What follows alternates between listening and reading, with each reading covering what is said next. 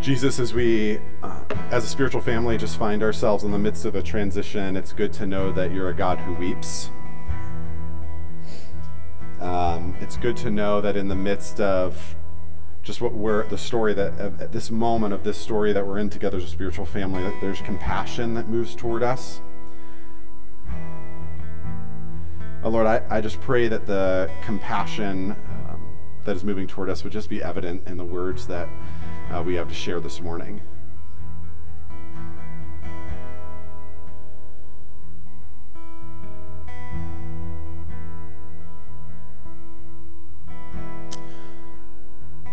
So you're still working, Holy Spirit, and we just remain submissive to that in Jesus' name. Amen. Go ahead and have a seat.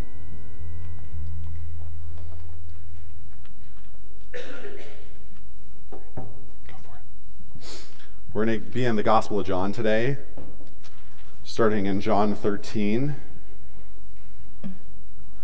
We're in a little teaching series here on transitions, and really did appreciate like the that y'all reflected back to us. You know, hey, um, last week's talk was really helpful. Um, uh, as we kind of talked about biblical models of transitions and how we can align our expectations with what the scriptures have to say. Paul, in I think either 1 Corinthians 4 or 2 Corinthians 4, uh, starts to define his ministry as a spiritual parent. And so he says, I became your father when I preached the gospel to you. Okay. And so a lot of last week's talk, this week's talk, next week's talk is uh, me spiritually parenting you. Um, and that's a confusing kind of thing to think about if we look at a biological timeline, right? Uh, because I could be your child or your grandchild. Um, but uh, when I preached the gospel to you, I became your spiritual father. And Steph became your spiritual mother. And so uh, we have been talking a lot in our house about how do we train you to engage in the season well. And that, that's the spirit that these talks are kind of coming from. So less a, a sermon of my usual kind and more of a, a parenting. And, and, here's our approach to parenting um, I want to train you like you won't have me tomorrow. And I've always sought to do that. It's why, by the way, I introduce myself every Sunday. Hi, I'm Kyle. I'm one of the pastors here. Right? Because I'm trying to train you for me not to be the only anchoring person in your life. And I'm glad to be, but I'm trying to expand that. I want to train you like you won't have me tomorrow. I want to love you like I'm not going to have you tomorrow. That's what parenting is. That's what spiritual parenting is. And so we're trying to train and to love as we kind of near the end of the runway here. And I was thinking a lot about um, transition and the reality is, like a lot of our life is transition. I mean, really, um, broadly speaking, our, our lives aren't like these points, right? It's just these overlapping Venn diagrams of certain seasons coming to an end and other seasons beginning. And some transitions, like they're marked by a going away party. Uh, so thank you for throwing that for us yesterday. They're marked by a graduation, a commencement. They're marked by an event. But a lot of the transitions in our life are just kind of happening real time to us. It could be grief, it could be a death, it could be a move, it could be retirement, it could be illness, it could be a new relationship. How do we think about all of our life's transitions, including the transition that we're experiencing right now as spiritual family? Like, what is the lens that we look at those through? The lens I want to look at those, I, I think the lens that helps us see that is this little passage of scripture, these four chapters in the Gospel of John 13, 14, 15, 16. It's called the Upper Room Discourse. The Upper Room Discourse. Why is it called the Upper Room Discourse? It takes, it, these are things that Jesus taught his disciples while they were in the upper room together. Okay? So this is Maundy Thursday. This is the day before Jesus dies.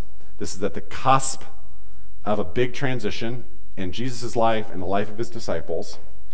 They have a meal together. We notice the Lord's Supper. And as that meal is happening, and in the wake of it, there's this discussion that Jesus has with the disciples about the transition they're about to experience. Now, a key theme, by the way, in this upper room discourse is, the, is that Jesus is leaving and returning to the Father, but he says, I'm going to send you another. I'm going to send you the Holy Spirit.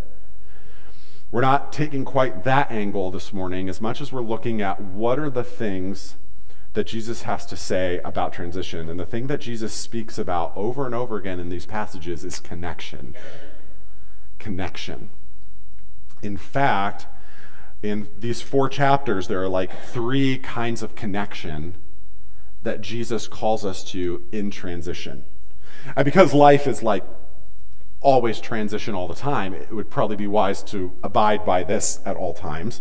But in, in a very pointed and noticeable shift in our lives, these things become even more real, okay?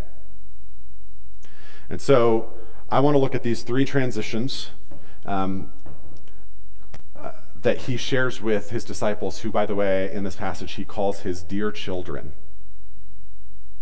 His dear children is how he addresses them. So let's look at John 13, starting in verse 33. He says, Dear children, I will only be with you a little longer.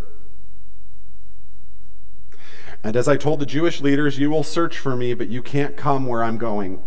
So now I'm giving you a new commandment love each other. Just as I have loved you, you should love each other. Your love for one another will prove to the world that you are my disciples. In John 13, Jesus offers this new command. Novum mandatum is how it is in the Latin translation. Mandatum is commandment. That's why it's called Maundy Thursday, right? Commandment Thursday. Um, and the commandment is this love one another. Now, that's not the new, right? What's new is love one another as I have loved you, right? What Jesus says the first connection that we need in transition is the connection with each other. In transition, we have to stay connected to one another. It's vital that we stay connected to one another. Because what's interesting about what happens in the wake of this is when Jesus is arrested, uh, the disciples scatter and in fact, at his crucifixion, only like John, I think, and maybe Peter are there. Just John? I'm looking at the Bible scholars. The fivefold teachers in the room are like, just John. Okay, just John. Um, the disciples scatter. So there's a very tangible thing there for them. But and it's something they come back to by the beginning of the book of Acts when they're gathered in the upper room, 120, right? Love one another. But the first connection Jesus says is this connection with one another is what we need in transition. And we'll explore that a little bit more in a minute. There's another kind of connection that Jesus explores in this, and it's in John chapter 14. And, and in John 14, the connection that Jesus explores is his own connection to the Father. It's really interesting. Jesus reminds his disciples in John 14 of his oneness with the Father. In John 14, it's, it's that passage don't let your hearts be troubled, trust in God, trust also in me. There's more than enough room in my Father's home. If it were not so, what I have told you, I'm going to prepare a place for you. He says, I'm leaving you. And Thomas says, Where are you going? And Jesus says, You know the way to where I'm going. And Thomas says, No, we don't, right? Jesus says, I'm the way, the truth, and the life. But there's still this confusion in the room, right? Philip said, Lord, show us the Father and we'll be satisfied. And, and look at what happens in verse 9 of chapter 14. I think, I think there may be a sigh here, just a little bit. Jesus replied, Have I been with you all this time, and you still don't know who I am? Anyone who has seen me has seen the Father. Jesus says. So why are you asking me to show you to him? Verse 10 Don't you believe that I am in the Father and the Father is in me? The words I speak are not my own, but my Father who lives in me does his work through me. Just believe that I am in the Father and the Father is in me, or at least believe. Jesus says, lowering the bar out of grace, at least believe because of the work you've seen me do.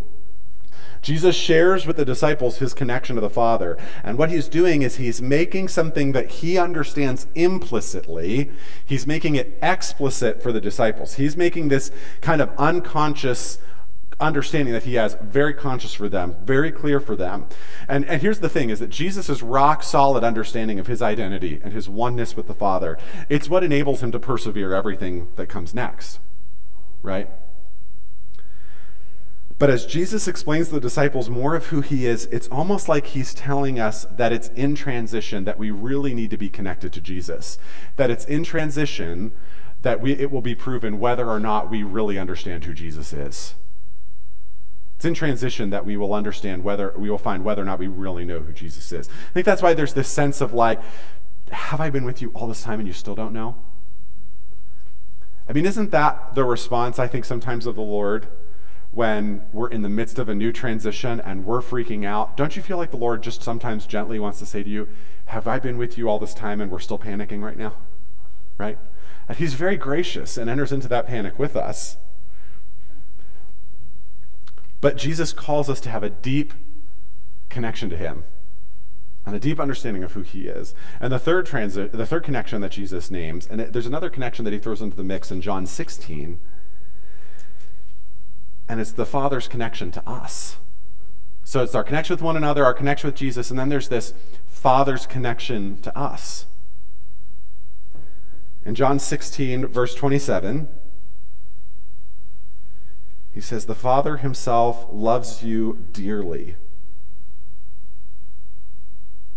The Father himself loves you dearly because you love me and believe that I came from God. Yes, I came from the Father into the world, and now I will leave the world and return to the Father. What Jesus isn't prescribing in the midst of transition is to like pull ourselves up by our bootstraps and really remain connected to one another and connected to Jesus and to strive. What Jesus is indicating here is that underneath the waters of our connection to one another and our connection to Jesus is a deeper stirring, a deeper connection, the Father's connection to us. That as we're holding tightly to one another and as we're holding tightly to Jesus, somebody is in fact holding even more tightly to us.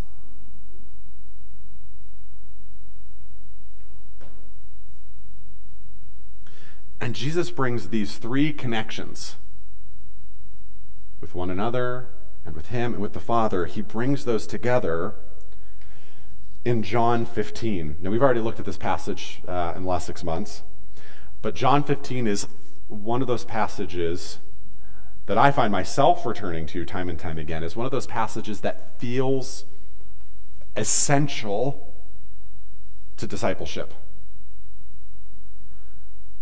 Kind of like Psalm 1 or Colossians 3 or Psalm 23. These passages that are, or, or the Sermon on the Mount, these passages that somehow grab all of the things and put them together. And, and, just listen to what Jesus does in John 15, starting in verse 1. I am the true grapevine, and my Father is the gardener. Connection to the Father. He cuts off every branch of mine that doesn't produce fruit, and he prunes the branches that do bear fruits, they will produce even more.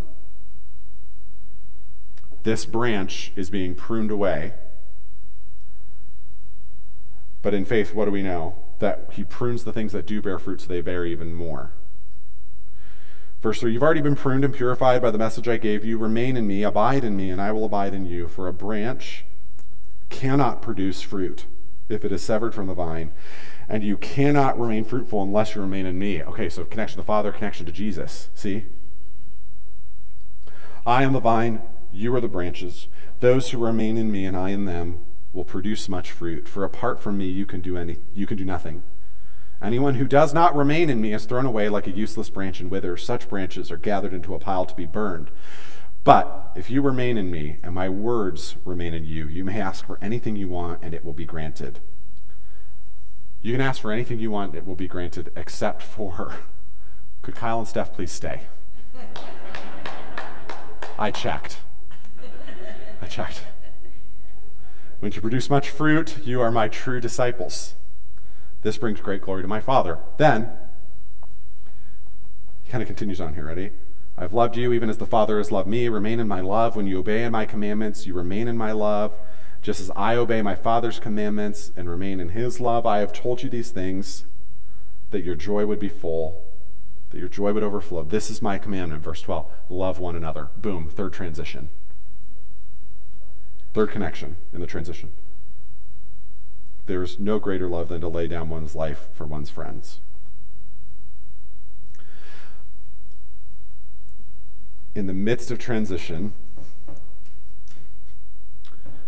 in the midst of transition, we need to stay connected. It's vital that we stay connected to one another. It's vital that we stay connected to Jesus.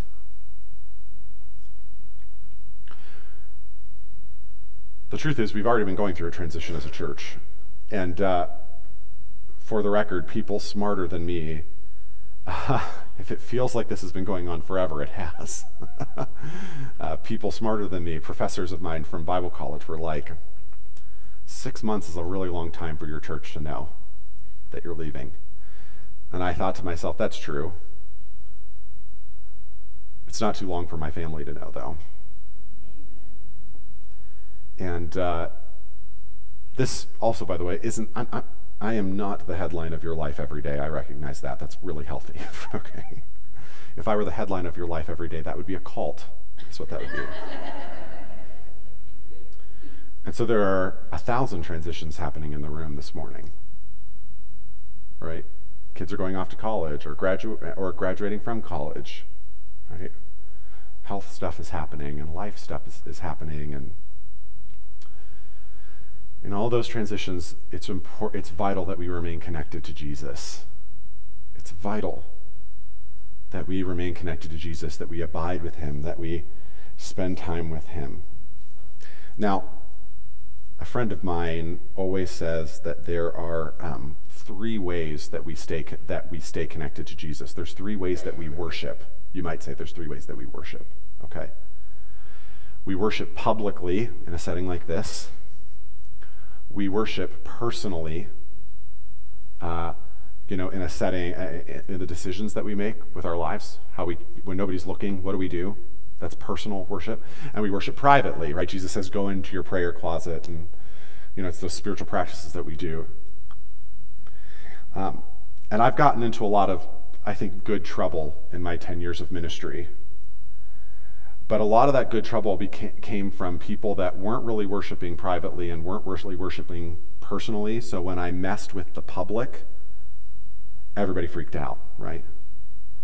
And the reason I mention this is if you're in this transition and you're not really somebody that's worshiping privately, and you're not somebody uh, that's worshiping personally, and your connection to God is public worship, which is great, God loves that this is going to be really hard for you because something in the public just changed pretty is about to change pretty significantly.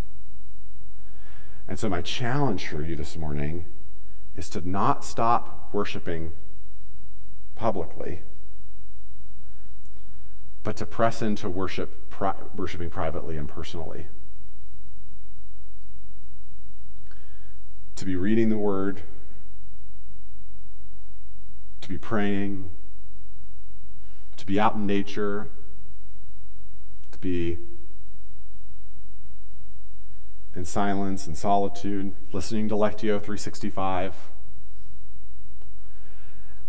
And uh, as I'm saying this, somebody in the room might be figuring out I don't know if I know how to relate to God privately. Right? I don't know if I know how to relate to God personally. I really only know how to relate to God publicly. I just want to give you permission and to know that this is the place that we it's okay to ask for help in that. Right? It's okay for you to say in this transition to somebody to say to somebody I've realized I actually don't really know how to connect to Jesus personally. I really struggle in that area. And you could ask anybody on the oversight team, you could ask anybody on the staff, you could ask anybody on the teaching team, you could ask any of the leaders in our church, and they'd be glad to lead you through. And it wouldn't it just happen that those people are leaders in our church because they're doing that for themselves and they know how to lead other people through it, right? Right? It's almost like we value anointing based on character, right? As you might say. Um, stay connected to Jesus. And in fact, I, I, as I was writing that, I thought, goodness, Lord, I hope that basically all of my sermons could be boiled down to stay connected to Jesus. I really hope that the sermons could be boiled down to stay connected to Jesus. But we also want to stay connected to one another. We also want to stay connected to one another. We want to love one another. The staff are evaluating whose child is screaming. They're all going back. We're going to figure that out. Um, we want to stay connected to one another. And can I just tell you, staying connected to one another only kind of happens in the minutes you're here before and after the gathering on Sundays. Now, I didn't say it doesn't happen. I said it only kind of happens, right? It only kind of happens in the way that maybe like deceiving yourself to think trying the sample at Sam's Club is buying the thing that you sampled, right? It's a taste, it's not the whole thing. Staying connected to one another just is not something that can really happen before and after. It's a key part of it. So, what is it? How do we stay connected to one another? Yeah, Steph's going to help me with this part. What? Oh, do I have extra? Okay, you go ahead. Start talking about that. Okay. Um, I, I couldn't remember when we said we were doing this. Okay. So we're on the fly here. No, but um, I think one of the things I really want to encourage you as you think about um, being family and loving one another in our absence is is healthy, loving conflict and healthy, loving encouragement. Hmm. And I think um, sometimes it's easy to rely on other people to have the hard conversations in our lives when someone is, is hurting our feelings or is annoying us or frustrating us. It's easy to kind of say, oh, I'll just pray about that and trust that someone else will have the conversation that needs to be had, right? And I think in this season between us leaving and Dick and Ann coming, there's opportunity for, for frustration with one another, for hurt feelings, for challenging conversations to come up, and to even have a lack of clarity. And so I just I want to encourage you. Um, I hope and pray that we have taught you well to, to be challenging in a loving and kind way. I hope and pray that we've taught you to, before we challenge, to ask the Father, is this a conversation I need to have or one I need to just overlook with love and let it go? Um, because that's that's the difficulty, right? It's not every conversation doesn't need to be had, but some do. And so it's really that asking the Father, what are you asking of me to do in this moment and in this in this situation? Is this a moment where I overlook with love and choose to forgive and show grace and, and genuinely move on with a clear heart? Or is this a moment where I need to speak up and to say something and to, to challenge in a loving way and say, this is not okay, we're not okay, and I want us to be okay? And, so. and to add to overlooking, overlooking isn't I chose not to have the conversation, but I still feel all spicy about it. That's called avoidance, my friend. Or telling other people your spicy feelings. Or telling other people your spicy feelings. Um, that's avoidance. Overlooking is I can just move on, right? It's forgiving and yeah, it's forgiving go. and letting go. So the proverbs say proverb says um, it's to a man's glory to overlook a sin yeah so sorry go ahead. I was just thinking. And i was thinking love covers a multitude of sins like yeah. first peter. So i think just um, that challenge that in our absence and in the absence of dick and Anne, to not let the enemy kind of have a playground with our relationships because it's easy in an absence of, of kind of someone kind of steering and vision for things to get a little bit sticky and a little tricky and who's who's in charge and who's doing what and what's happening. And the oversight team is here and they're leading and they're guiding um, but you may have things happening that they don't know about too and so how do you kind of own and take responsibility for those things and and that's healthy family right healthy family has conflict but we do it with love and grace mm-hmm. and forgiveness and that's how we stay connected to one another and so i just wanted to kind of did you have something in. about encouragement too yeah i think um, I think one of the things that can happen, and, and, I feel this so much for us right now, is in our busyness, right? We get very um, task driven. Yeah, navel gazing and kind of just like this is what's in front of me and I can't see that. And so I think I would just encourage you this summer to be on the lookout for who needs encouragement and who needs, even in your midst of your kind of maybe own things that are happening, who around you needs to hear, hey, like, I'm with you, I'm for you, I'm praying for you, the Lord loves you. Um, and so just that encouragement to kind of be on the lookout for people amongst our spiritual family who maybe are struggling. Things are going to happen while we're gone and before Dick and Ann get here where people are going to need extra care, extra support, extra love. And again, the oversight team is here and they're present, but they can't know all those things. And so, you know, making sure that you're being aware of those as well. Yeah, and I would even go so far as to say that the oversight team and staff and leaders don't owe it to you to do the things that they do. Um, and and so I've never met a leader that ever quit because they were too encouraged. right? Uh, I really haven't. And um, so it does not hurt to say, thank you for taking care of that. Thank you for seeing that need. Thank you for checking in with me. Thank you know what I'm saying? Because um, nobody ever nobody and, and you know who frankly do you know who needs your encouragement is your new pastor if you want to love us love him by giving him lots of encouragement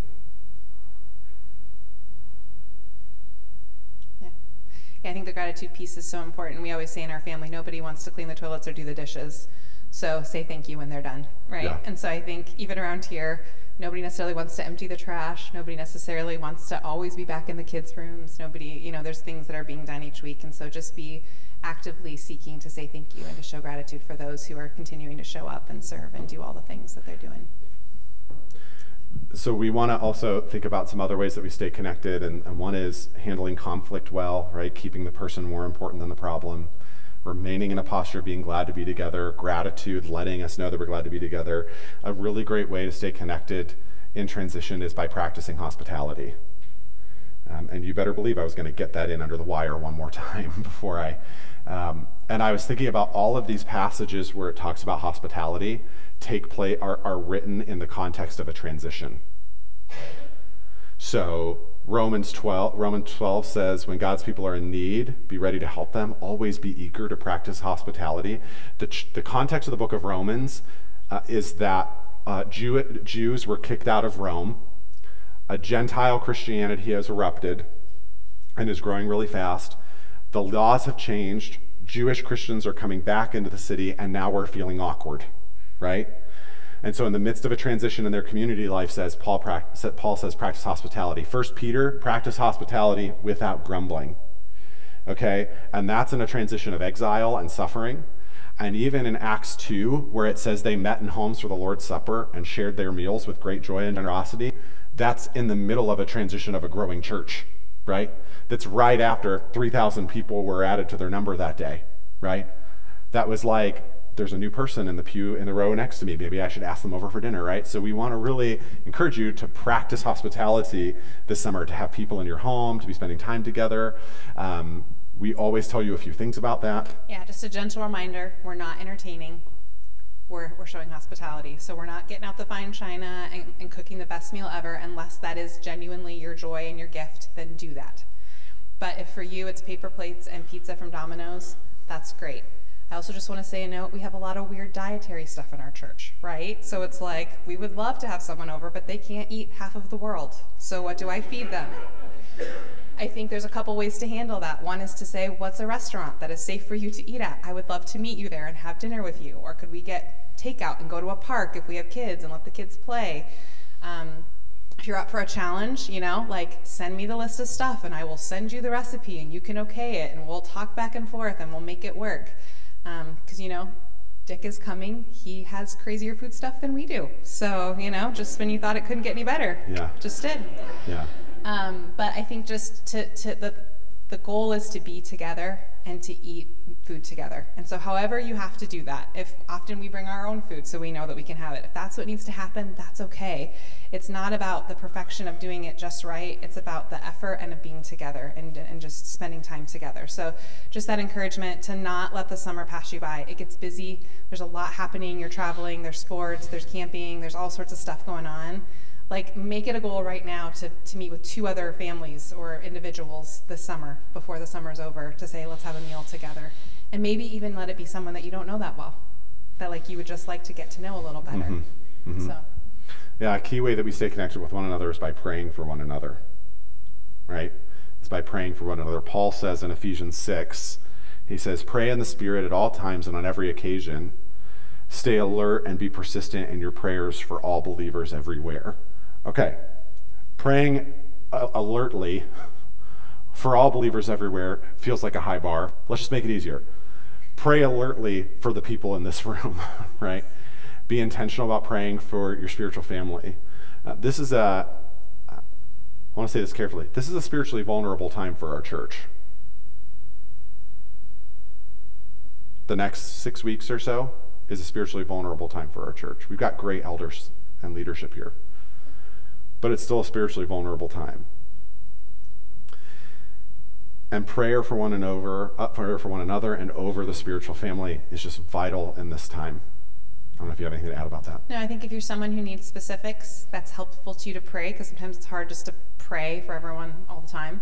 Um, I think ask some people, you know, ask different people that you interact with, how can I be praying for you this week? And then do it. Yeah. Don't just ask, but then Yeah. do it. And, And you know, up a good rule of thumb that. for prayer is um, when somebody comes up to you and said, "Would you be praying about that?" I typically pray with them right there because if if I have ever told you, I would gladly be praying about that this week. To be honest, I may not have um, because I'll have forgotten that conversation right there. And I think something I learned from Randy that's just so helpful too is that when people um, ask for prayer, maybe over text, just text them back a prayer.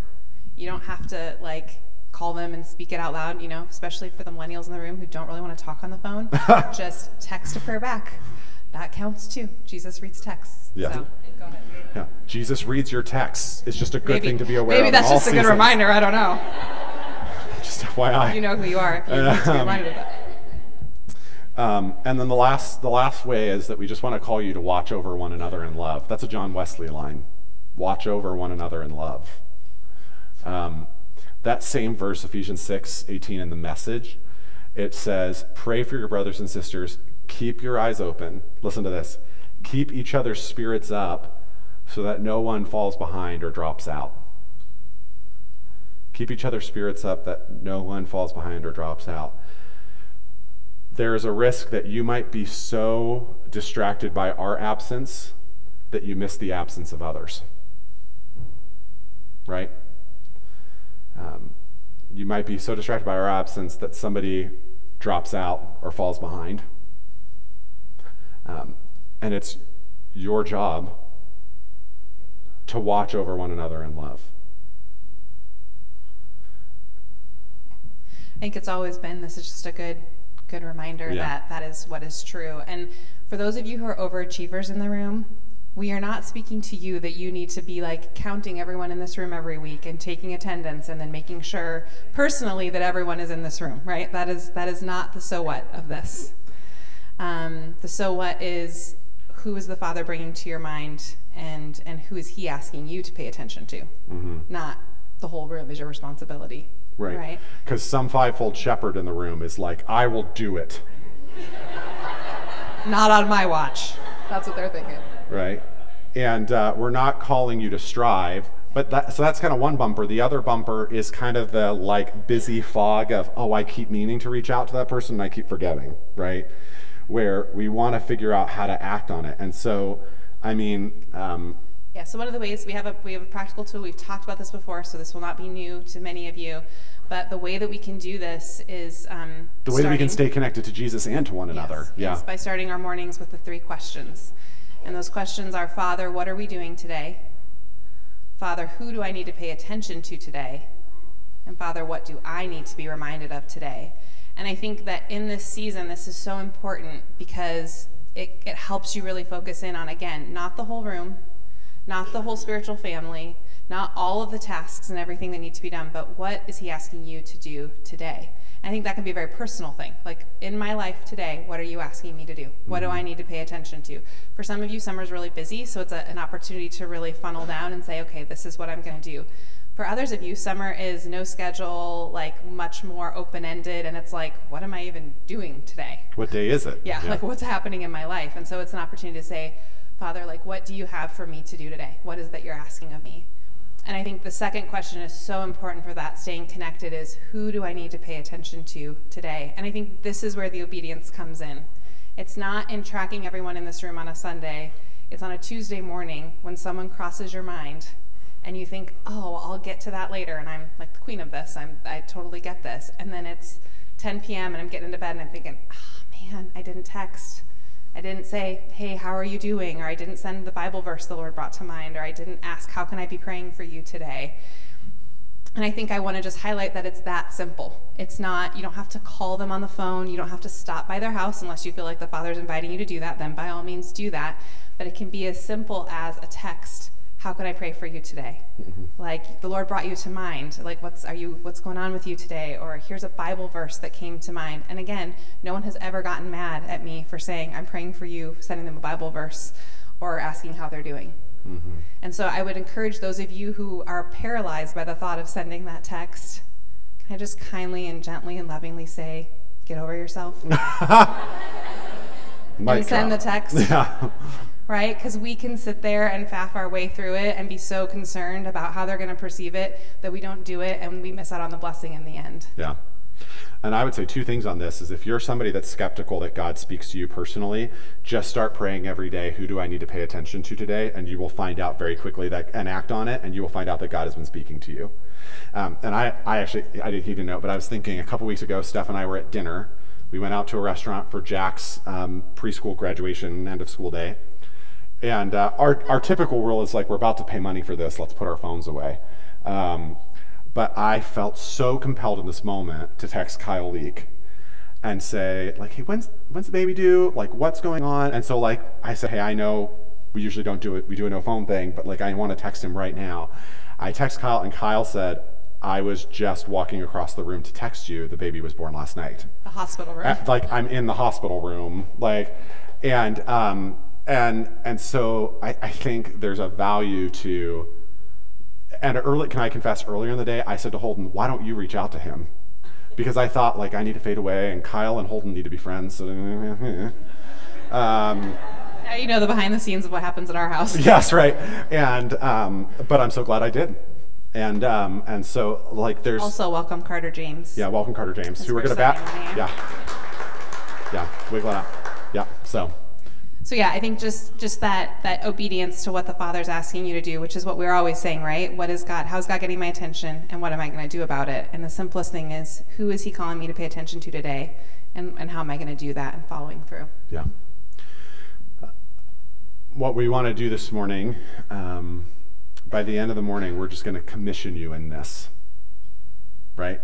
Like we're going to com- we're going to commission you to be something that you already are which is a spiritual family.